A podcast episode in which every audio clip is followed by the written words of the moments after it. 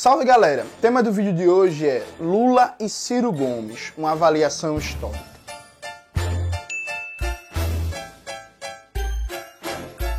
Antes de começar propriamente o tema do vídeo do canal, como sempre, quero muito agradecer a você que ajuda a manter e melhorar o nosso canal a partir do Apoia-se. Seu apoio é fundamental para a gente continuar esse trabalho.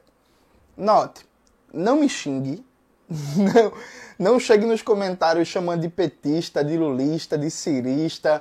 Calma, calma, calma, calma, que o santo é de barro. Eu já gravei aqui no meu canal uma crítica ao livro do Ciro Gomes, né? um vídeo que tem mais de uma hora, inclusive passou de 100 mil visualizações, está aparecendo aqui. E eu também gravei no vídeo sobre junho de 2013, que também tem mais de uma hora e também passou de 100 mil visualizações, que está aparecendo aqui, uma crítica ao período petista, né? E aí, como Lula e Ciro Gomes estão aí se apresentando como os candidatos de maior visibilidade do campo progressista, com muitas aspas, porque eu não gosto muito desse termo, eu acho que vale a pena fazer um comentário comparativo entre os dois.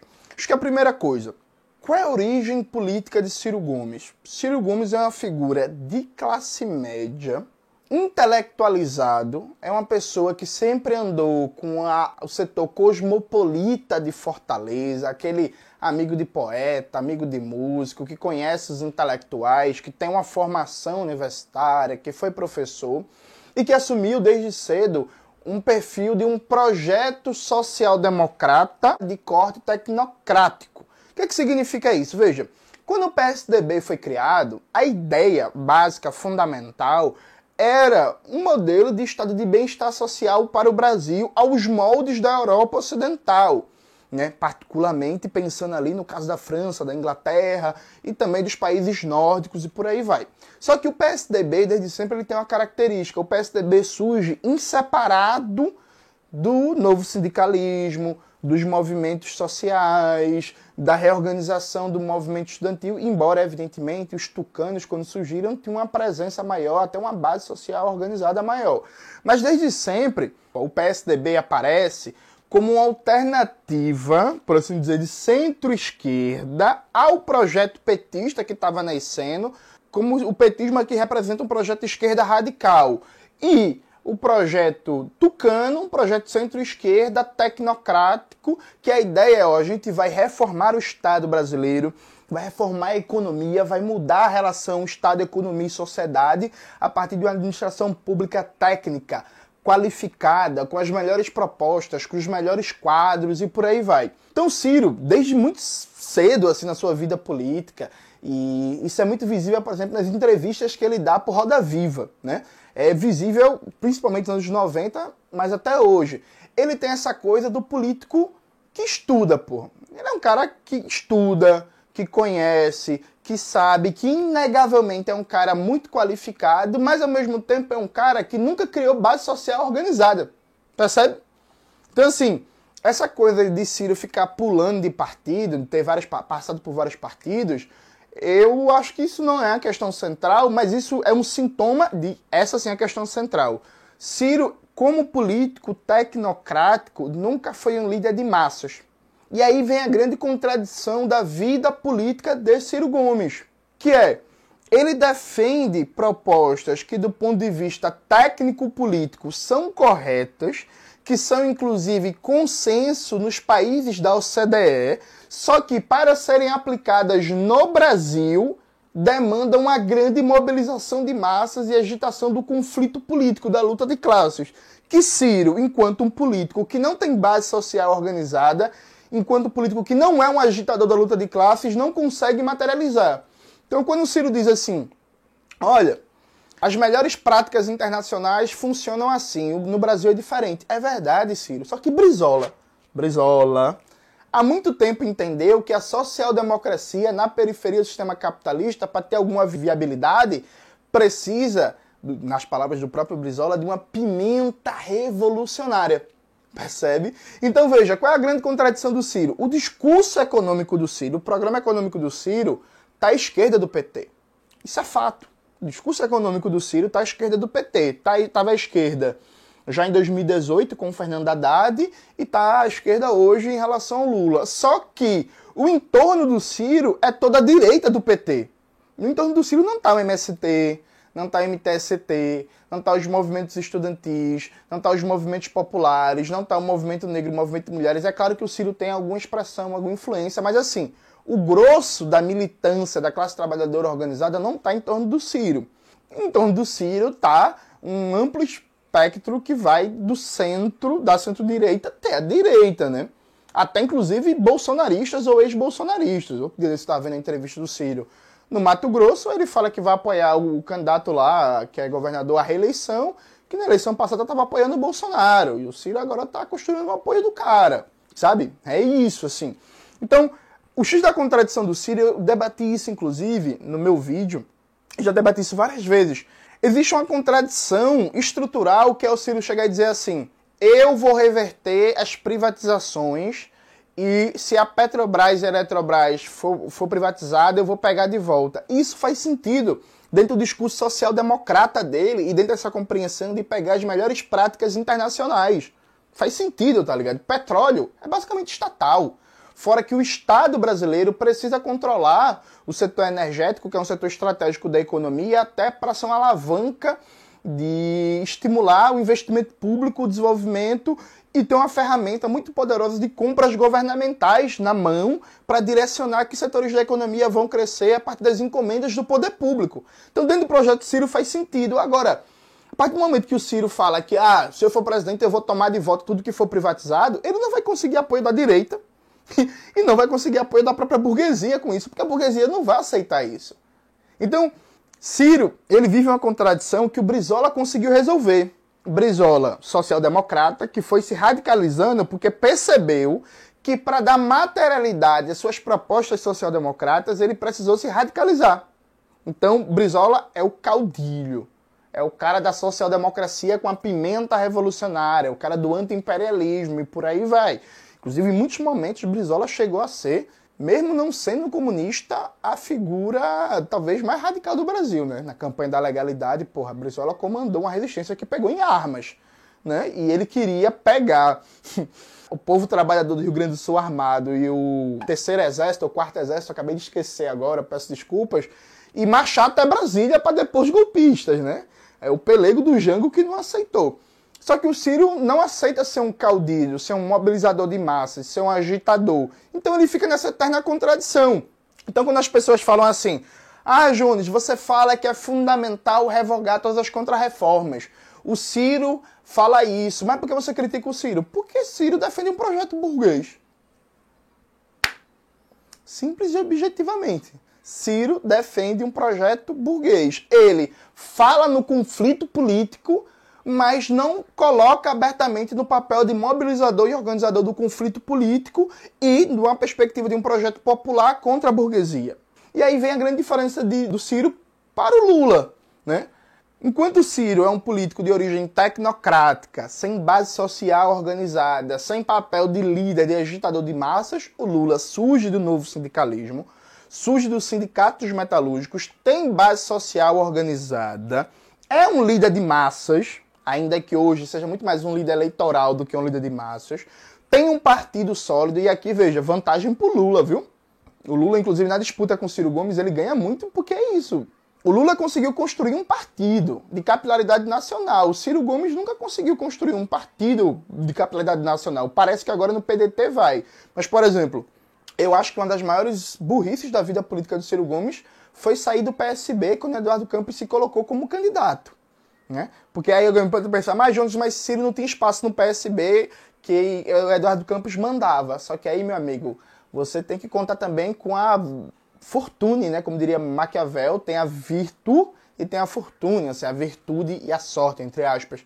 Quando o Eduardo Campos morreu, se o Ciro tá no PSB ainda, o Ciro é o candidato natural do PSB.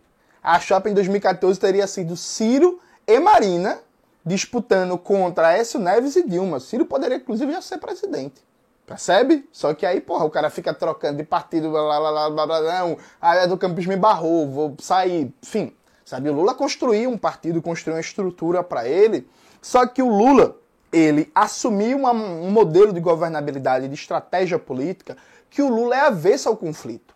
O Lula não faz conflito político.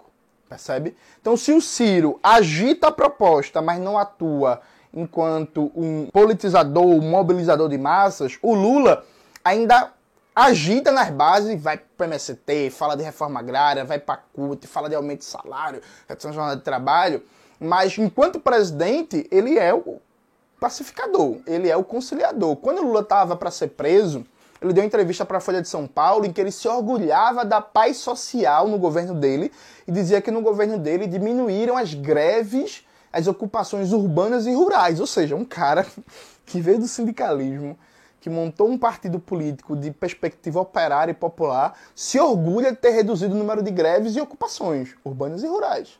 Percebe? Então, assim, o Lula, ele tem uma base que poderia ser mobilizada para defender um projeto parecido com o que o Ciro defende, de uma social-democracia tardia para comprar os enfrentamentos, né? com todos os limites e problemas, porque eu acho que o Brasil, enquanto país da periferia do sistema capitalista, nunca vai ser plenamente social-democrata. Isso é impossível na periferia do sistema. Mas algumas propostas são realizáveis, como a reforma tributária, por exemplo. Mas o Lula não mobiliza, não politiza. Não espere do Lula nunca o papel de ser o mobilizador do confronto. Isso está bem claro, sabe? Isso não vai acontecer. Então veja, qual é a contradição? O entorno do Ciro, o entorno do Ciro está muito mais à direita do Lula. as forças políticas que estão em torno dele, com quem ele constrói, por aí vai. O entorno do Lula está muito mais à esquerda, inclusive é um entorno muito mais respirável, né? Eu prefiro muito mais estar andando com o MST do que estar andando com os ruralistas malucos que Ciro anda. Beleza. Não que o Lula não ande também, né? Que o PT não ande também. Ao mesmo tempo, o discurso econômico do Ciro está muito à esquerda do discurso econômico do Lula. Só que o Ciro não tem base para materializar esse discurso. E o Lula, que tem base, se recusa a comprar esse confronto. Então você tem uma contradição aqui estrutural. E que nessa contradição o Lula nada melhor. Por que o Lula nada melhor? O Lula é hoje um político social liberal.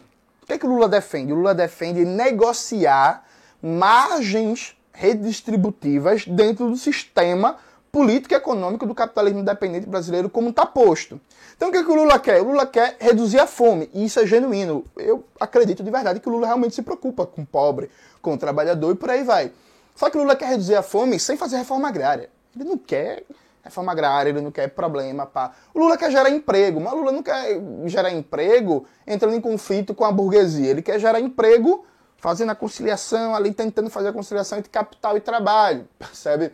O Lula ele tem uma preocupação de verdade com acesso à saúde e educação do pobre, mas ele quer fazer isso, inclusive, não é só não entrando em conflito com os tubarões da educação, com os planos de saúde e os grupos econômicos privados da saúde. Ele faz, quer fazer isso fortalecendo, inclusive, esses grupos. Então, como existem margens de manobra que são cada vez menores, o Lula navega muito melhor nesse setor do que o Ciro. É por isso que, inclusive, por incrível que pareça, mesmo o Lula tendo bases muito mais à esquerda no entorno dele, para vários setores da burguesia brasileira, o Ciro é menos palatável que o Lula. Por quê? Porque a galera sabe como o Lula governa, qual é o entorno dele. E para vários setores da burguesia, Ciro é um cara com tendências bonapartistas. Claro que eles não pensam assim de maneira refinada, mas é o que está sendo dito. E é mesmo. Seria aquele cara que é, se sentar na cadeira do presidente, ele vai dizer, porra, tem uma medida que é importante aqui para a economia brasileira, eu vou tomar a medida. Ah, mas eu não quero. Ele vai querer brigar, vai bater na mesa, vai dizer que quem manda é ele, e vai querer exercer uma autoridade que pode, enfim, contrariar interesses do mercado. Percebe? Só que ele não vai conseguir cumprir esse papel sem organizar bases sociais. Então, a questão hoje no Brasil, entre essas duas figuras, é que a gente tem uma contradição entre uma social-democracia sem base para realizar um projeto social-democrata, que é o Ciro Gomes, e um social-liberalismo com bases para realizar um projeto social-democrata, só que se recusa a esse projeto porque ele pressupõe um nível de conflitividade que o Lula e a cúpula do PT não compram de jeito nenhum percebe? Evidentemente que tem outras diferenças né, entre o Lula e o Ciro, diferença de história, diferença de política externa, diferença de relação, por exemplo, a relação que Lula tem com Cuba, Ciro não tem, sabe? Enfim, tem várias outras diferenças, mas esse que é o X da questão. O que a gente vive é uma encruzilhada histórica em que essa social-democracia tardia que o Ciro Gomes tenta encarnar e esse social-liberalismo de base social-democrata que o Lula encarna, eles têm dificuldades de materializar qualquer tipo de reforma estrutural, por motivos diferentes. Mas percebe? Tem dificuldades de materializar qualquer reforma estrutural. E como eu falei do vídeo do meu canal, que está aparecendo aqui, Reforma ou Revolução, notas sobre uma falsa polêmica, o que a gente tem hoje no Brasil é um reformismo sem reformas. O reformismo brasileiro não consegue apresentar reformas estruturais. E quem defende reformas estruturais não tem base para materializar essas reformas. É por isso que no Brasil, esse truncamento, essa coisa que não anda reformas estruturais, a gente não consegue adiantar uma reforma agrária, uma reforma da mídia, uma reforma do sistema político, uma reforma tributária. Aí vem outro paradoxo do Brasil e aqui eu concluo.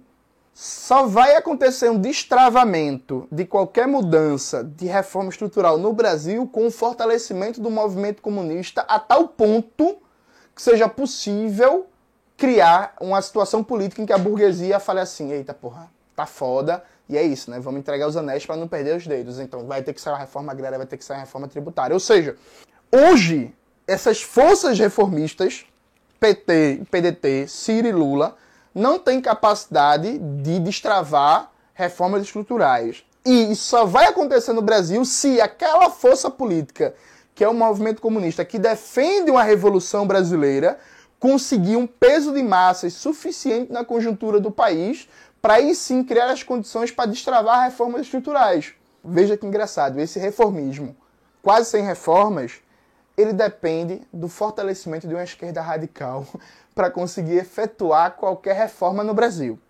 Então você, que é um reformista inteligente, reze todo dia pelo crescimento do movimento comunista, reza todo dia pelo fortalecimento do sindicalismo classista, reza todo dia pelo crescimento do anticapitalismo nos movimentos sociais. Porque se você quiser ver reforma tributária, se você quiser ver reforma agrária, se você quiser ver reforma política, reforma da mídia, tomar de volta o que foi privatizado, derrubar teto de gastos, derrubar contra a reforma trabalhista, contra a reforma da Previdência, não espere isso do Congresso Nacional não, viu?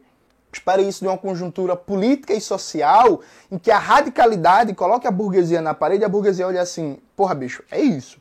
Vamos ceder, senão cenário louco. E aí a burguesia cede e a gente consegue destravar algumas reformas estruturais na conjuntura brasileira, mas nunca perdendo de vista o objetivo final, concreto e o único que pode salvar o país é a classe trabalhadora, que é a Revolução Brasileira. É isso, galera. Espero que vocês tenham gostado do vídeo de hoje. Não se esquece de se inscrever no canal, ativar o sininho, curtir esse vídeo, compartilhar, mostrar para geral, postar nos grupos ciristas, postar nos grupos lulistas, promover o caos, a confusão e a gritaria. Um beijo e até a próxima.